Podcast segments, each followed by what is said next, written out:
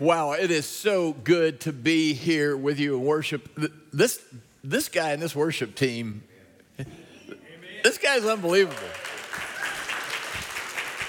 I'm a little disappointed though that uh, because I've heard that he can lead worship from the drums, and this morning with no drummer, I kind of thought he was going to go back there and lead worship from the drums, but he's become so comfortable on the guitar that he just uh, feels uh, he, he he he's more comfortable here than the drums now. What will 10 years do for you? Brandon, thank you for, for leading us this morning into worship. It's a privilege to get to be back with you. And no, I am not Jay Mathis. Some of you last week got me confused with Jay. He's a lot uglier than I am. And I know people get us confused. They think we look alike, but I'm a lot slimmer. I'm a lot more athletic. I'm a much better, much, much, much better uh, well, no, he's a much better preacher than I am. But it's good to follow up Jay Mathis, and I'm not him. And I, I think you know we're just we're just both bald, uh, middle-aged white guys, and we look the same. this morning, I want to throw out a question to you. Uh, have you ever been a part of a church conflict? Probably, if you've lived longer than than, than five minutes, you have. How, how did that end for you? And, and I think sometimes if you have been a part of a church, in and out of church, we find ourselves in these disagreements with the body of Christ. Now, then, some would think that there doesn't need to be any conflict or any disputes or any struggles within the church. And although that's true, I think without conflict, there's not bonding that takes place. And, and if, though, the enemy could try to steal, kill, and destroy a good thing, wouldn't he get you all kind of a little bit confused on this issue or this issue or this issue and, and try to get you in dispute? One of the things that seems evident, this, this now is my fifth time to be with you guys. One of the things that seems really evident is there's an incredible unity and I think the reason there's an incredible unity is just like any dispute within a church or other issues, church members really need to pursue that with, with humility and with truth. And there seems to be a humility among this church and a commitment to God's holy word and his truth that follows what God would want. And I think if church members can avoid gossip or arrogance, then one of two things can happen. I mean, if they avoid it, growth can take place. And handled correctly, the old saying of oneness doesn't equal sameness can take place. When handled poorly, conflict can cause a church to break apart, splintered, or there can just be lots of deep wounds and grudges that take place. In my 20s, I served on a staff, uh, I was doing youth ministry in Temple, Texas. And we were given, basically given a parcel of land. We bought it, but it was at a really reduced rate right on Adams. If you've ever been to Temple, it's kind of the main street that's grown out that direction, and it was right near where Wildflower Country Club is, but more in, in West Temple. And the church that I served was sort of in a, a, a not a downtown area, but a midtown area, if there is a midtown in Temple, Texas. And, and I have never been a part of a church conflict like that church conflict. There were some who wanted to relocate. There were some who wanted to build a Christian school, and there were some who wanted to relocate and build a Christian school, and then there were some that were, were, were convinced that they needed to stay put. And it got ugly. All of those are good things. Staying put was a good thing. Building a Christian school was a good thing. Building a Christian school and relocating the church was a good thing. All of those are good things. But it became a, a, a, such a dispute that people started campaigning and getting their group together and saying ugly and mean things about this pe- person and this person and taking cheap shots. And I've never sat through one of those church business meetings like I did on a Wednesday night there. It was ugly. And from that, there were a lot of hurt things that took place, and people began to leave. And that church has split and then splits upon splits and then splits upon splits. And it's really interesting. Out of that came Central Texas Christian School, but it's not associated with that church. What's interesting is now, 35 years later, West Temple has just exploded. There are subdivisions, there's houses, there's where they would have been located was within a half mile of a huge Walmart. And there's all kinds of, they would have been right in the center of what now is communal life of the Temple Belton area. I don't know if they made the right decision or not. They decided to stay there, but it sure did cause lots of difficulties. Sometimes it's over whether you need to relocate or stay. Sometimes it's over theological issues. You have the Calvinists and the Arminians, and they're, they're, they're trying to figure out who's right. And they're, it, it creeps into a local church, and a bunch of us, local yokels, are trying to figure out what theologians have wrestled with for, for centuries. And yet we think we're going to come to a right understanding of that. Or if you live long enough and you were in the 80s, it was over being baptized in the Holy Spirit. Being baptized in the Holy Spirit, you were really spiritual because not only you did you receive the Spirit of God, you also got the, the gift of tongues. But if you others of us that believe there was just one baptism in Father, Son, and Holy Spirit. And that when you got baptized, when you received Jesus, you, baptism was just a symbol of that. And there was a huge controversy in churches. Or maybe you've lived through the worship wars. Whether there needs to be an organ and choir or whether there needs to be uh, a, a worship band. I see who won on that one here. Maybe it's church governance. Should you have elders or congregational polity. Crazy enough, Lifeway research discovered that one of the biggest conflicts in churches is when the corporate worship time is changed.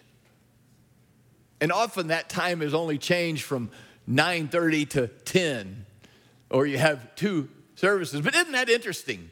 One of the biggest struggles among churches across America is when you change the time. And it, what happens is you, you, you, you lock in to this is my position. And the list could go on and on and on. And, and, and what happens is opposing sides remain at odds and they lock in, they dig their heels into the biblical interpretation of what is right.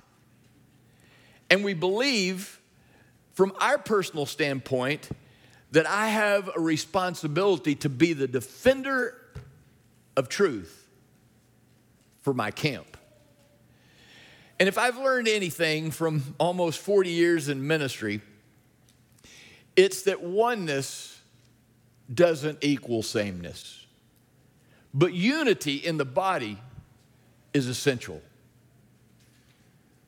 This morning, I want to stay in John chapter 3 where we were last Sunday. So if you have your Bibles, turn to John chapter 3, and I want to take a look at a development that took place very early in the ministry of Jesus, and it was over a ceremonial practice baptism. So this morning, from John 3, in our question series, we will think about how questions can lead to arguments how questions can often lead to arguments. My hope is that this Sunday, that God's Spirit would just pour fuel into the fire of Oak Grove Baptist Church. And as you are praying and eagerly anticipating, hoping, for a new pastor to lead you into a, a, a, a, new vision and a new direction, of which an old pastor did such a great job of bringing a vision of, of oneness and unity. My hope is that as a unified body this morning, we'll understand that oneness doesn't have to equal sameness. We're different members of the body, and we all have a role to play. So, my hope is that through John 3, the Holy Spirit will instruct us this morning. So let's pick up in verse 22 of John 3. Verse 22 says this John 3 22. After this, Jesus and his disciples went out into the Judean countryside where he spent some time with them and baptized. Now, John, who was also baptizing at Aenon near Salim, because there was plenty of water there, and people were coming and being baptized. This was before John was put in prison. And an argument developed between some of the John's disciples and a certain Jew over the matter of ceremonial washing. They came to John and said, Rabbi, the man who was with you on the other side of the Jordan, the one who testified, uh, the one you testified about, look, he's baptizing, and everyone is going to him. To this, verse 27, John replied, A person can receive only what is given them from heaven. You yourselves can testify that I said, I am not the Messiah, but I am sent ahead of him. The bride belongs to the bridegroom.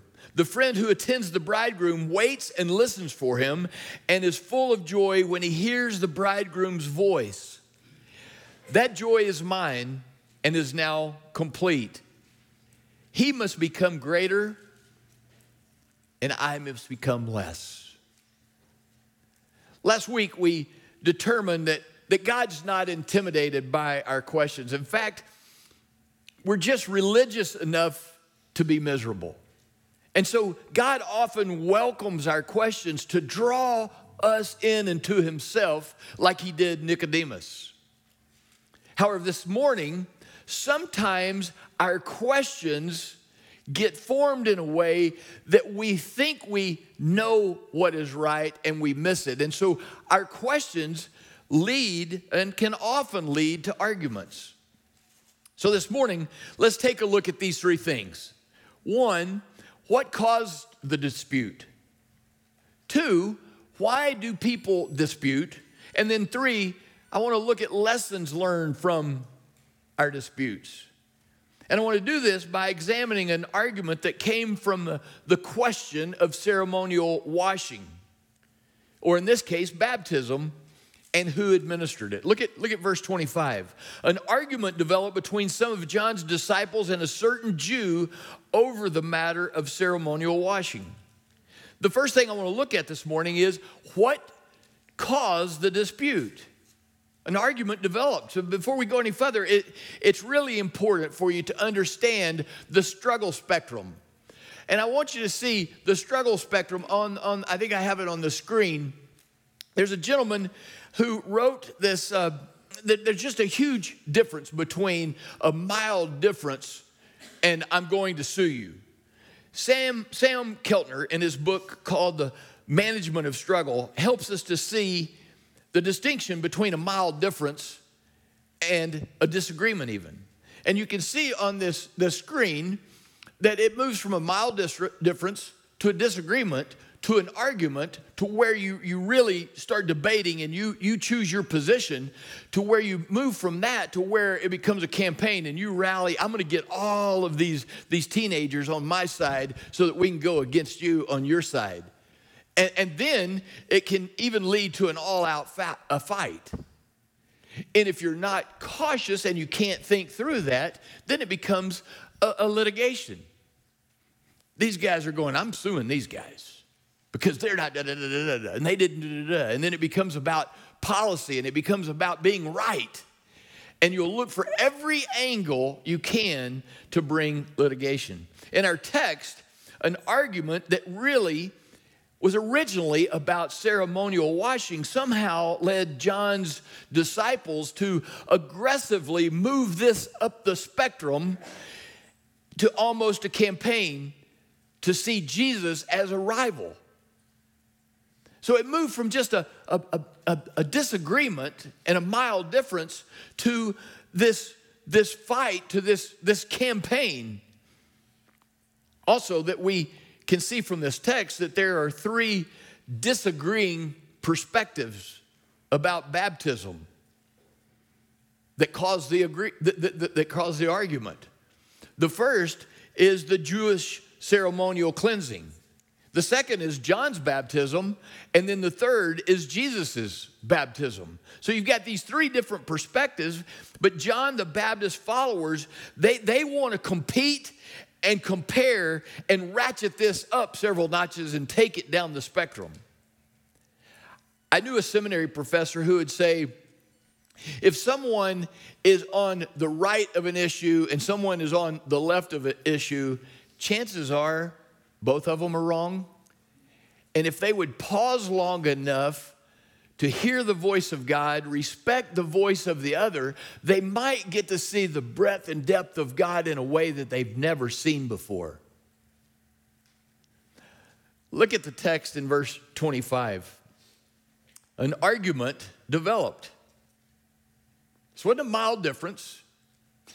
It, wasn't a disagreement. It was pretty ratcheted up on the. Uh, an argument developed between some of John's disciples and a certain Jew over the matter of ceremonial washing. It escalated quickly away from the Jewish ceremonial washing to that man over there, which just happened to be Jesus. They came to John and said to him, Rabbi, that man who over there on the other side of the Jordan, the one that you testified, look, look, they, they were pointing fingers. Oh, oh, oh my goodness. Look, can, can you believe what he's doing? He's going against everything that you taught us. How, how could he? He's baptizing. And, and, and, and everyone, uh, everyone's leaving being a follower of you, and everyone is, is going to him from their challenging comments, it's, it's very obvious that they had more zeal than discretion. Let, let me make a note here. Truths and principles about God have often suffered because of the, the brashness and the immature believer that had more zeal than wisdom. They dove into the deep end before they were ready. When I had the privilege of serving Baylor University as the interim chaplain for two years, I got a phone call one day from a gentleman in Dallas, and he was hot. He started telling me that his sophomore son, that was in his second semester of his sophomore year, had been going to this small group and they were studying scripture, and the scripture challenged them to sell all that they had and give it to the poor. This eager sophomore in college sold his Tahoe, sold his queen sized bed, sold all of his furniture that was in his apartment, sold his clothes, sold everything to give it to the poor. And the dad's calling me, going, What in the world are you guys teaching them at Baylor University? Don't you know and realize he didn't buy that Tahoe? He didn't buy that, that, that bed. He didn't buy that furniture. He didn't buy those clothes. How does he think he can sell that? And, and why are you guys? And I said, whoa, whoa, time out. And, and I, I, I backed him down a little bit, and we started realizing that this came from a very zealous as we tracked it back to a church, we tracked it back to a very zealous small group that had a really, really zealous leader that had only been a Christ follower for about six months. And he didn't understand the context. and this young man didn't realize he didn't own that stuff. His father did. If you fast forward a couple of years, that young man then had to go back and buy a bed and buy some clothes and find transportation. and, the, and as I walked with that dad, it was a good learning experience of, of our approach to life. And sometimes we can be more zealous than we can wise. Also, noteworthy that all of us want to be the hero of our story. We, we want to be the one that, that goes and, and, and, and saves everyone in the project. We also need to be right. And John's disciples wanted to be change agents. All of a sudden, they felt competition as followers of their rabbi with these followers of this rabbi. And the competition caused them to bow up. The Message Bible in James 4 says, Where do you think all these appalling wars and quarrels come from? Do you think they just happen? Think again. They come about because you want your own way and fight for it deep inside yourselves. You lust for what you don't have and are willing to kill to get it. You want what isn't yours and you will risk violence to get your hands on it. You wouldn't think of just asking God for it, would you? And why not? Because you know you'd be asking for what you have no right to. You're spoiled children, each wanting your own way. What caused this dispute?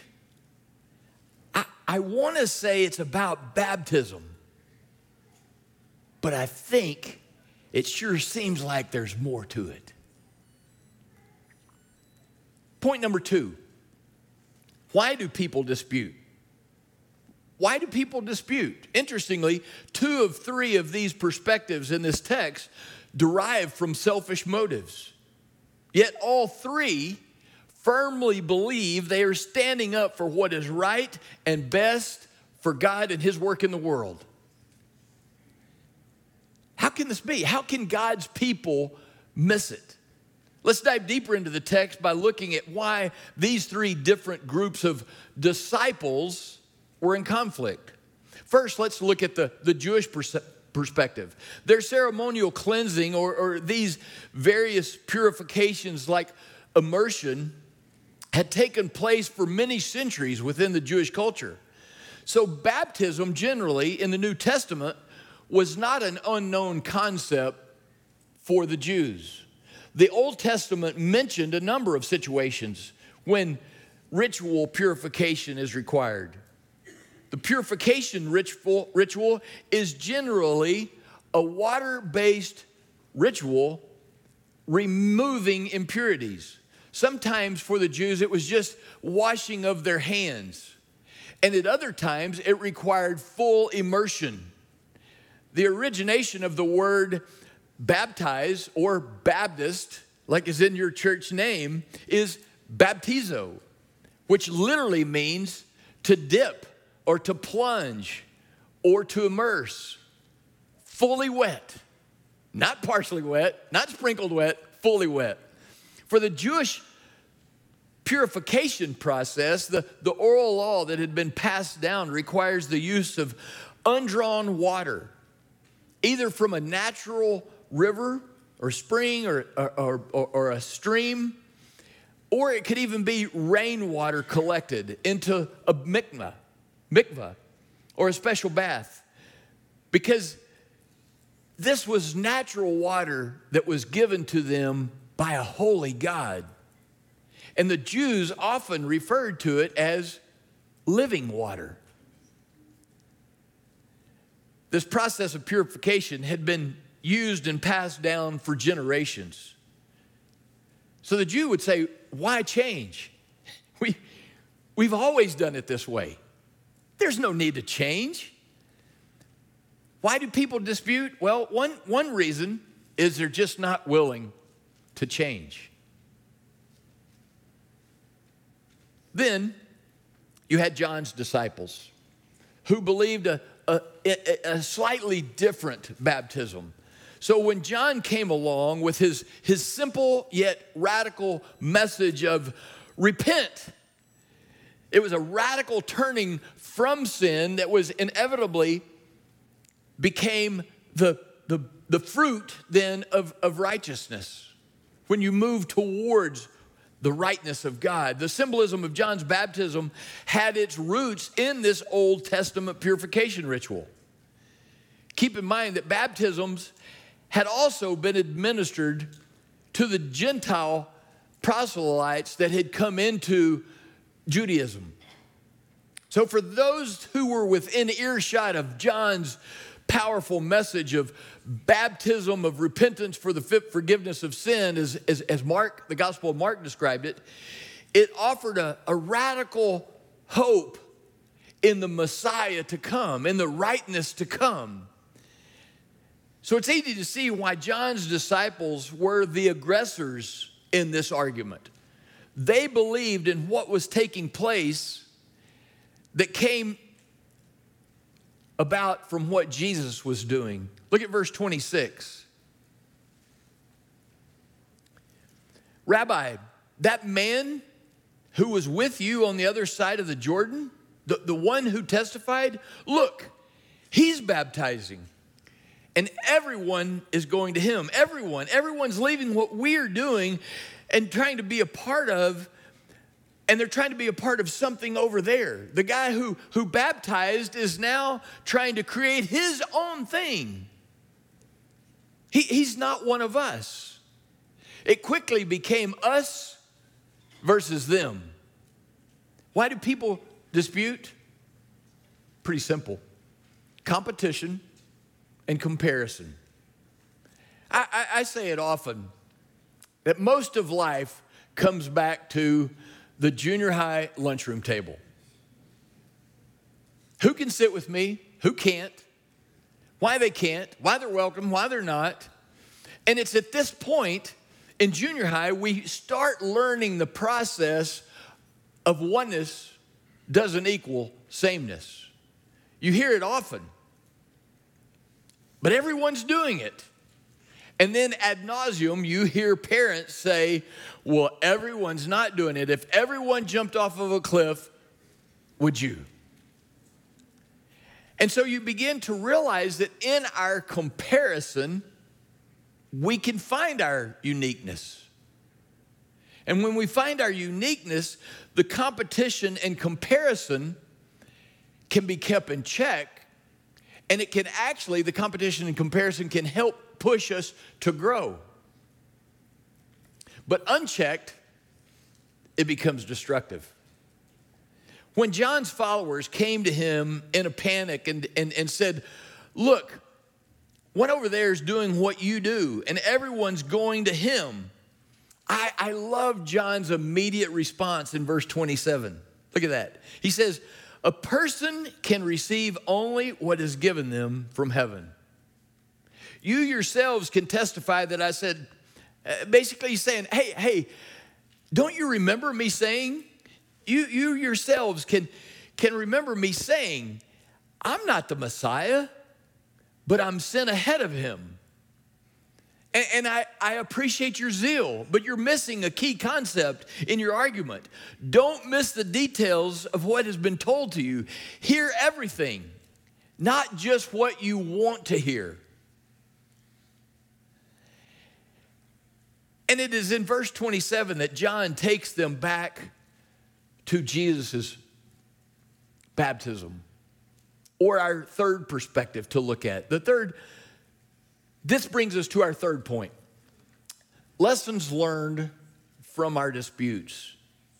Lessons learned from our disputes. Let's look at it. John the Baptist, a man who had been taught from birth that God had a specific assignment for him. Remember his mom, Elizabeth? Who had been barren and then was told uh, a John, a, son was, who was to be named John and had the highest calling of to prepare the way of the Lord, to make paths straight, as Isaiah's prophecy and was fulfilled in, in, in chapter 40.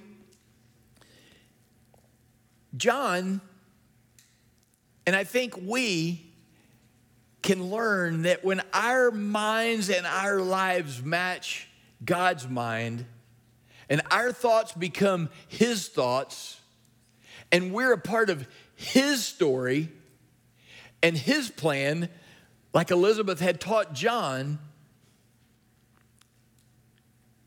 we begin to fall in line, and these questions and these disputes begin to grow us and develop us. One might assume all of John's life from his mother Elizabeth that he had been hearing the illustration that he uses in verse 29. It's an assumption, but look at verse 29. He uses this visual the bride belongs to the bridegroom. The friend who attends the bridegroom waits and listens for him and is full of joy when he hears the bridegroom's voice. Consummation took place, it's complete. The bridegroom comes forth from the bridal chambers, and with joy, he tells his friend, We're one. We are officially husband and wife. What God has joined together, don't let humanity separate it. It's as if John the Baptist is saying, Now, everything that has been told to me all of my life is actually playing out to be accurate. That joy is mine and is now complete. But John felt neither threat nor jealousy when his disciples tried to stir up this argument. Keep in mind, all of his life, he grew up with Jesus. And he knew his role and he knew Jesus' role. He knew that oneness doesn't equal sameness. We can be secure in our role if our mind matches God's mind. We can also learn from watching how John handled his disciples with this argument to step into and lean into and have the hard conversations. Put your ego aside and, and, and have a crucial conversation that may be tough to have. There's a little contemporary business book that has circul- circulated around the last five years. It's sold over a million copies. It's called Crucial Conversations Tools for Talking When the Stakes Are High. And it suggests that crucial conversations should occur when there are opposing opinions, strong emotions, and the stakes are high. I, I believe that churches and not even churches, but also probably marriages can, can learn a great deal from, from this little book. That it's, it's important to lean into and to, and to have these crucial conversations, these, these hard conversations of, of trying to figure out what this person's saying and this person is saying so that we can grasp the mind of God. Lean into the crucial conversation. Lastly, I believe that we can learn that being righteous doesn't mean I have to be right. It means Jesus becomes everything. It means that if we want to be a true follower of Christ, if we want to be a true disciple of this Rabbi Jesus, we must deny ourselves, take up our cross, and follow him follow him with the unity and, and, and oneness of a church body. You see, that keeps a zealous sophomore in college from selling his father's Tahoe and all of his stuff. If he would have sit down with you guys, many of you would have given him great wisdom and gone, Did you buy that stuff? You can't give away what's not yours. And that's the beauty of the body of Christ coming together and having crucial conversations. Righteous people, righteous doesn't mean we have to be right. It means that we have to deny ourselves, take up our cross, and allow Jesus to empower us and change our lives. John the Baptist said it in verse 30. In verse 30, underline it, star it, circle it, memorize it, but more importantly, this week, let's live it. Look at verse 30. He must become greater, and I must become less. Say that with me. He must. Let's, let's try that again, but with, with some, some passion and some emotion. He must become greater. I must become less. Oh, what a mantra for Oak Grove Baptist Church. As you seek a new pastor, as a new pastor comes among you, Jesus must become greater. Oak Grove and your new pastor must become less. John the Baptist, in the healthiest sense of being righteous says, My tribe is going to fall away. And, and, and, I'm okay with that. Because God's kingdom is far more important than my ego and my importance. he must become greater, John the Baptist says, and I must become less. You know, everyone wants to be popular. Every one of us have egos, and we want our egos stroked. We gauge our importance by our followers that we have on social media or the likes that we get, or when we make an argumentative comment on social media and we think we're becoming an influencer. We all want our post to be heard and liked. But in the end, so what if I'm right on social media? Am I really having an impact on the kingdom? Or do I really? So what if I win the church argument of whether the service should start at 8 o'clock or at 1 o'clock? In the end, I can be right and I can miss it. And if I miss what God's doing around me, then I've lost. Let me kind of try to wrap all of this up by summarizing. Here's some lessons from this dispute and what we see about people in our disputes. The lessons learned from our disputes are this our mind must match God's mind. We need to lean into the crucial conversations and have the hard talks. And righteous doesn't mean we have to be right. Paul in Ephesians 4, verse 3 says, Make every effort to keep the unity of the Spirit through the bond of peace. We're called to unity, not conformity. Oneness doesn't equal sameness. The body of Christ needs the tensions that this group might bring this group. But let's seek the mind of God as He puts together something powerful in and through the lives of people within our community. Let's pray together.